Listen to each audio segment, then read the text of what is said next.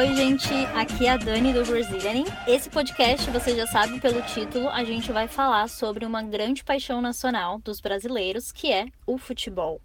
Nesse podcast, o nosso objetivo é te explicar mais ou menos quando começou essa história e essa relação que existe entre o povo brasileiro e o futebol. Será mesmo que a gente é tão apaixonado por futebol como as pessoas imaginam? Será mesmo que o Brasil é uma das maiores seleções do mundo? Você vai descobrir isso e hoje a gente tem um convidado especial. Se você ficar com a gente até o final do episódio, você vai aprender também alguns termos, algumas gírias, algumas expressões em português que vão te ajudar falar sobre futebol usando esse idioma, claro, e também você vai entender mais quando você ver conteúdos em português relacionados à Copa do Mundo, um assunto que está em alta agora. Se você vive nesse planeta, provavelmente você sabe que neste momento está acontecendo a Copa do Mundo no país do Catar, certo? Lembrando que a transcrição desse episódio e de outros episódios do Brazilian Está disponível no link que eu vou deixar aqui na descrição desse episódio. Você pode clicar e fazer o download dessa transcrição e também de outras, tá? Totalmente gratuito. Você deixa o seu e-mail lá e aí você vai acessar a todas as transcrições em PDF. Deixa eu apresentar o meu convidado que está aqui hoje, o Luiz. Tudo bem, Luiz? Tudo bem. Bom, é, o Luiz, ele é um brasileiro. Ele é apaixonado por futebol, certo? Sim. e eu decidi trazer ele para falar um pouquinho mais sobre esse assunto, porque eu não sou especialista em futebol, apesar de ser brasileira, nem todo brasileiro é especialista em futebol. Então eu gostaria, Luiz, que você falasse um pouquinho sobre, sobre por que, que você gosta de futebol e qual o seu palpite, por que, que os brasileiros gostam tanto desse esporte. Hum, eu gosto muito de futebol porque é um esporte que todas as crianças. É, é o primeiro esporte que as crianças têm contato desde cedo. Todo, toda criança ganha uma bola de futebol quando é pequena e ela cresce, eh, as crianças aqui no Brasil crescem praticando muito futebol. Então, em todos os lugares aqui, é, as pessoas jogam futebol, desde a, desde a, a casa, a garagem da casa, é, passando pela rua onde mora. Então, as pessoas fazem campinhos na, na rua e nas escolas e campos, quadras e campos de futebol. Então, em todos os lugares a gente vê pessoas jogando futebol. E você cresceu também tendo contato com o esporte? Sim, bastante. E eu jogava futebol na rua, jogava futebol, na escola. É, teve um tempo que eu jogava futebol todos, todas as tardes com os amigos. Que legal. E qual que é o seu time do coração? É algum time brasileiro? Sim, meu time favorito é o Corinthians. certo, o Corinthians é de que estado? Aqui de São Paulo. Aqui de São Paulo, exatamente. Corinthians eu acho que é o maior, a maior torcida do Brasil ou não? Tô enganada? É a segunda maior torcida do Brasil, porque segundo as pesquisas, né, o Flamengo é a, a maior torcida. Legal. Muito bom. Então, a gente pode falar um pouquinho sobre a história do futebol, né? A relação entre o Brasil e a Copa. É... Quantos títulos o Brasil tem mesmo na Copa do Mundo? Títulos mundiais? O Brasil é pentacampeão. Ele tem cinco títulos né? Uhum. O primeiro título foi em 1958, depois em 1962, depois é, em 1970 e os dois últimos em 1994 e 2002. Legal. É, eu acho que é o único única seleção, né, do planeta que tem as cinco estrelas, né, que é pentacampeão, significa que foi campeão cinco vezes isso, o Brasil tem cinco títulos, né? E os únicos países que podem alcançar, né, mais próximos é a Itália e a Alemanha, que tem quatro títulos. Porém, por exemplo, nessa Copa a Itália não está jogando, então nessa Copa ela não pode alcançar o Brasil, apenas a Alemanha, caso ela vença essa Copa. Sim. E, bom, se a gente ganhar, então, o que, que a gente vai ser com seis títulos? Ex-campeão. Ex-campeão. Muito bem. É, é interessante essa questão das datas, porque ah, quando a gente fala em português sobre essas Copas, né, quando a gente está comentando, por exemplo, a gente sempre fala a Copa de 70, a Copa de 94, que é justamente se referindo a 1970, 1994. Então, isso também é possível em português, né? Uma dica aí para quem fala datas em português, você pode se referir a uma data usando apenas é, os últimos números, tá bom? E sobre. Eu tava pesquisando um pouquinho antes de fazer o podcast, para não passar vergonha, e a gente tem também alguns títulos de Copa das Confederações, organizada pela FIFA. É, como funciona isso? O que é uma Copa das Confederações e quantos títulos o Brasil tem é, nesse tipo de campeonato? É, o Brasil tem quatro títulos de, da Copa das Confederações. É um torneio que foi criado pela FIFA para ser um evento teste da Copa do Mundo. Então, geralmente, ele acontece um ano antes da Copa do Mundo. É, no ano passado não teve por conta da pandemia. Então, o Brasil foi campeão em 97, 2005, 2009 e 2013, que foi quando ele jogou aqui no Brasil e foi campeão dessa Copa né, é, em pleno Maracanã. No Rio de Janeiro? No Rio de Janeiro. Que é um dos estados, um dos estádios provavelmente mais famosos, um, um ícone do futebol nacional, né? Isso. Legal. Bom, vamos falar um pouquinho sobre os nossos jogadores, porque o Brasil também é muito conhecido como país do futebol, graças aos seus jogadores famosos. E não tem como a gente falar de futebol e de jogador sem citar o rei do futebol, que é o Pelé, certo? Isso. E por que, que o Pelé foi considerado, por que, que ele é tão venerado, admirado e reconhecido como rei do futebol? O que, que dá esse título para ele? O nome do Pelé, gente, Pelé, claro, é o um nome artístico, eu acho que a gente pode dizer assim. O nome dele mesmo é Edson Arantes do Nascimento. E por que, que ele tem esse título de rei do futebol? Porque ele foi um esportista que muito avançado para o tempo dele, né? E ele fazia muitos gols. Ele tem uma quantidade de gols em jogos não oficiais e oficiais, né? Ele tem mais de mil gols na, na carreira. Mas no geral ou somente com a camisa da seleção brasileira? No geral, contando todos os times em que ele jogou e a seleção brasileira. Uhum. E essa contagem de gols, né? Existe uma polêmica porque, segundo dados, né, o Messi e o Cristiano Ronaldo em jogos oficiais já teriam passado o Pelé. Porém, né, o Pelé é, tem essa questão de que ele tem mais de mil gols contando com vários amistosos, né, e partidas que não seriam oficiais segundo os cálculos da FIFA. Interessante. Então existe uma polêmica em torno se ele é realmente o rei do futebol, se ele continua sendo, né, com esse título. É, ele tem o título de, de, rei do futebol, isso é inegável. Porém, é só uma questão em relação ao quantitativo de gols. Né? Uhum. E, e, ele tem esse título além, é, além da questão do número de gols. Por que, que ele é um jogador tão especial tão bom? O que, que ele tinha de diferente que você, como fã de futebol, consegue perceber?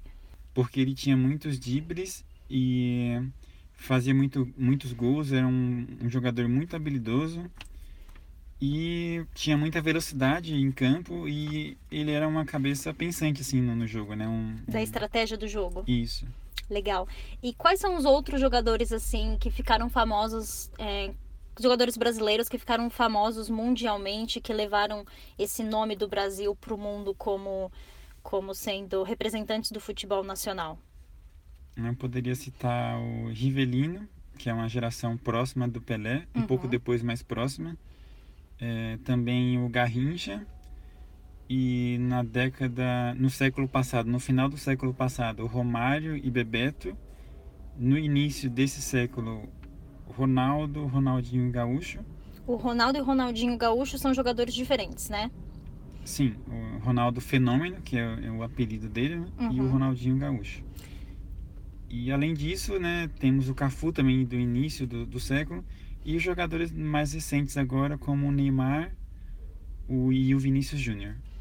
É, o Neymar bem conhecido atualmente, né? É, quando se fala em Brasil, muita gente vê as pessoas com a camiseta do Neymar e, e eu acho que é como se ele tivesse se tornado o novo Pelé, talvez, no quesito representatividade, né, no futebol. Isso, porque é o jogador que mais simboliza assim o futebol brasileiro, né?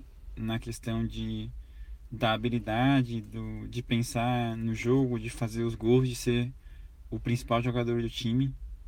Então existe essa, essa comparação, né? Legal. E também tem muitos jogadores brasileiros que não estão jogando no Brasil, né? Então o Brasil também tem esse potencial de, a gente pode dizer, exportar os jogadores para outros países, principalmente para os clubes europeus, né? É, O que, que você acha disso? Você acha que os melhores jogadores estão jogando aqui no Brasil, em times brasileiros, ou eles estão jogando fora, em clubes internacionais? Atualmente, a maioria dos melhores jogadores do Brasil estão jogando no exterior, que é um ciclo que acontece aqui no futebol brasileiro. O jogador se torna um profissional é, e ele consegue ter bons resultados com o seu time e os clubes do exterior né, ficam interessados nesse jogador e, e compram eles, né? Uhum. Fazem contratos, né, para esse jogador jogar em outro, em outro lugar. Isso. E então, hoje no Brasil a gente tem uma grande maioria de jogadores em ascensão que futuramente provavelmente vão jogar no exterior e jogadores que voltaram da Europa, jogadores que finalizaram, estão quase no final da carreira e que retornaram para clubes é, nacionais. Entendi, bem interessante.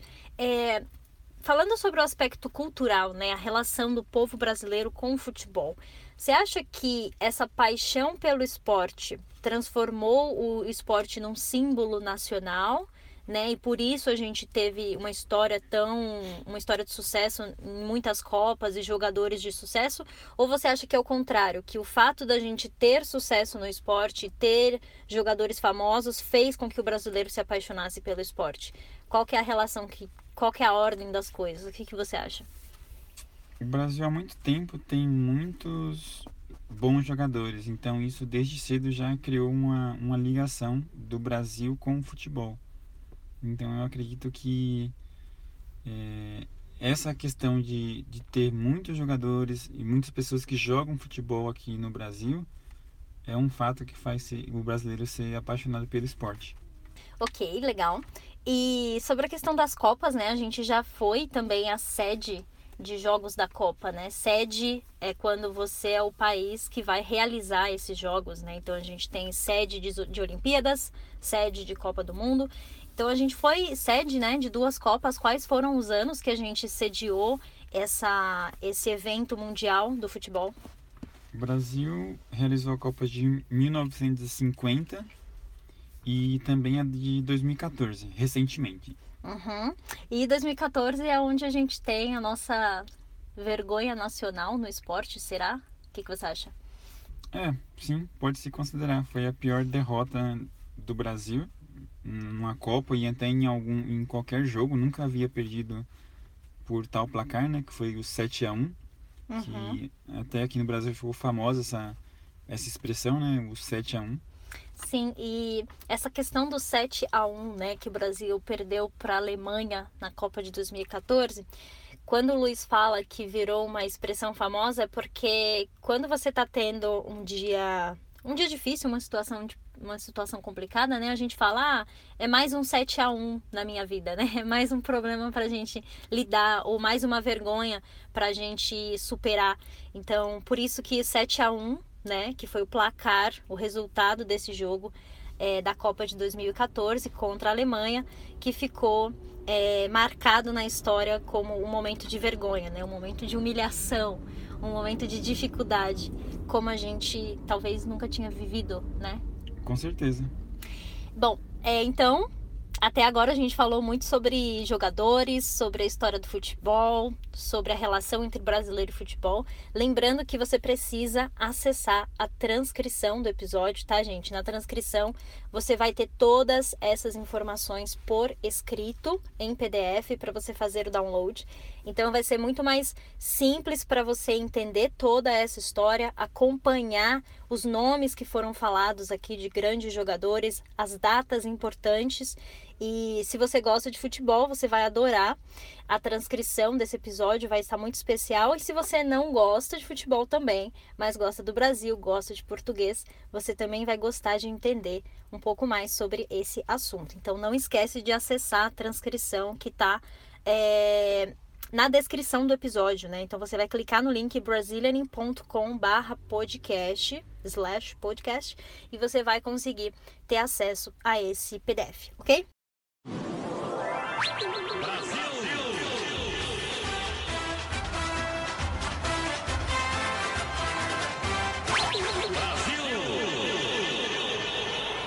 Então vamos falar de termos do futebol agora, termos em português? Sim. Então vamos lá, Luiz. É, explica para mim o que significa um empate. O que, que significa um empate? Um empate é quando um time. Quando os dois times não fazem nenhum gol ou eles fazem a mesma quantidade de gols. Então, quando você tem um, um resultado que é igual, pode ser 0 a 0 pode ser 1 a 1 2 a 2 Isso. Perfeito, então. Você gosta quando o seu time empata? Não. Ninguém gosta, né? Principalmente em Copa do Mundo, a gente não gosta de empates. A gente sempre quer a vitória, né? E o que, que seria uma derrota? O que ninguém quer? Uma derrota no futebol. Derrota é quando o time perde o jogo, quando ele não consegue superar o adversário. Quando ele não vence, né? Exatamente, vem do verbo derrotar. Então a gente usa esse vocabulário quando a gente fala de esporte, de futebol. E também a gente usa a palavra placar. O que, que é o placar do jogo? O placar é o resultado que está. É, o resultado do jogo, né? Que Uhum. está. O resultado que os jogadores conseguiram alcançar. Isso. Então, por exemplo, a gente tá gravando esse episódio no dia 24 de novembro de 2022 e acabou de acabar o jogo do Brasil contra a Sérvia, o primeiro jogo do Brasil nessa Copa de 2022, né, essa Copa do Catar. E qual foi o placar desse jogo? O placar do jogo foi 2 a 0 2 a 0 para quem? pro Brasil, claro. 2 a 0 para o Brasil. Então, quando a gente fala é, 2 a 0, 1 a 0 para e fala o nome de uma seleção ou o nome de um, de um clube, significa que esse resultado foi favorável para esse clube. Então, foi 2 a 0 para o Brasil, foi favorável para o Brasil, certo? E também nesse jogo da Sérvia que a gente assistiu hoje, o mundo inteiro acompanhou, a gente teve um golaço. O que é um golaço? Um golaço é um gol bonito, um gol difícil de fazer, um gol que fica plasticamente bem bonito de se ver. É como se fosse um, uma performance, né? Bem elaborada, um, um gol que impressiona. Isso. E de quem foi esse golaço que a gente teve nesse jogo? Hoje o Richarlison, um jogador brasileiro, logicamente, que joga no Tottenham da Inglaterra, ele fez um golaço de voleio. E qual que é o apelido do Richarlison? O apelido dele é Pombo. Pombo, exatamente. Mas por que que chamam ele de Pombo? Quem assistiu o jogo acho que entendeu, né? É, ele é um pouco parecido com um pombo e ele tem uma comemoração característica, né? imitando um pombo. Ele tem a dancinha do pombo, né? Ótimo. E, bom, a última pergunta pra gente fechar esse episódio, então, é contando a história completa, né? Detalhes desse, dessa relação da seleção brasileira com o futebol, do- dos brasileiros, da cultura nacional com esse esporte. Eu quero te perguntar se você participou de algum bolão nessa Copa do Mundo, se você quer participar na final, na semifinal e explicar para o pessoal que está ouvindo o que significa um bolão, o que, que é participar de um bolão. Um bolão é quando as pessoas tentam adivinhar o placar do jogo. Uhum. Então é como se fosse uma aposta, uma aposta que uma aposta feita entre as pessoas, né, ou entre um grupo de pessoas, que pode ser valendo alguma coisa ou val- valendo dinheiro, Uhum. e elas vão tentar acertar o resultado do jogo. Então elas vão dar palpites, elas vão dar sugestões para tentar adivinhar o placar, o resultado antes do jogo acontecer, né? Isso mesmo. E quem ganha o bolão vai levar o prêmio, geralmente dinheiro, né? Isso, vai ganhar todo o valor que as pessoas apostaram. Legal. E você participou? Vai participar de algum bolão esse ano? Hoje eu participei de um bolão, mas é, apenas não valia dinheiro e nem nada, era só para adivinhar o resultado mesmo. Só por diversão. Isso. Ok. E o que, que você acha? Você tem algum palpite de quem vai ganhar a Copa de 2022? Será que a gente pode criar um bolão aqui no Brazilian? A gente está torcendo pro Brasil e o Brasil jogou muito bem. A gente espera que a gente possa ganhar, que o Brasil possa ganhar essa Copa do Mundo e se, e se tornar ex-campeão. Legal. Então, além de um palpite, é uma esperança também, né? Isso, claro. Legal. Então, eu agradeço a sua participação hoje aqui. Muito obrigado. Eu que agradeço. É muito legal ter alguém que entende muito e que acompanha o esporte, que assiste a muito mais do que eu, com certeza, e que consegue explicar pra gente. E também é uma excelente forma de quem tá ouvindo praticar um sotaque diferente, né, Luiz? Você tem algum Você acha que você tem algum sotaque de alguma região específica do Brasil? Sim, eu morei um tempo em Pernambuco, na região nordeste do país, então eu tenho um pouco de sotaque nordestino. Uhum. E também um pouco de São Paulo, né? Que você tá por aqui. Isso. Bom, gente, então esse foi o nosso convidado. Obrigada mais uma vez. E acessem os links disponíveis na descrição desse episódio com a transcrição, com o Instagram do Brazilian, você pode enviar uma mensagem para a gente dizendo se você ouviu até aqui, se você gostou e se você quer mais episódios com esse formato de entrevistas, ok? Foi um grande prazer, eu também aprendi muito sobre esse esporte hoje e eu espero que você tenha gostado. Até a próxima!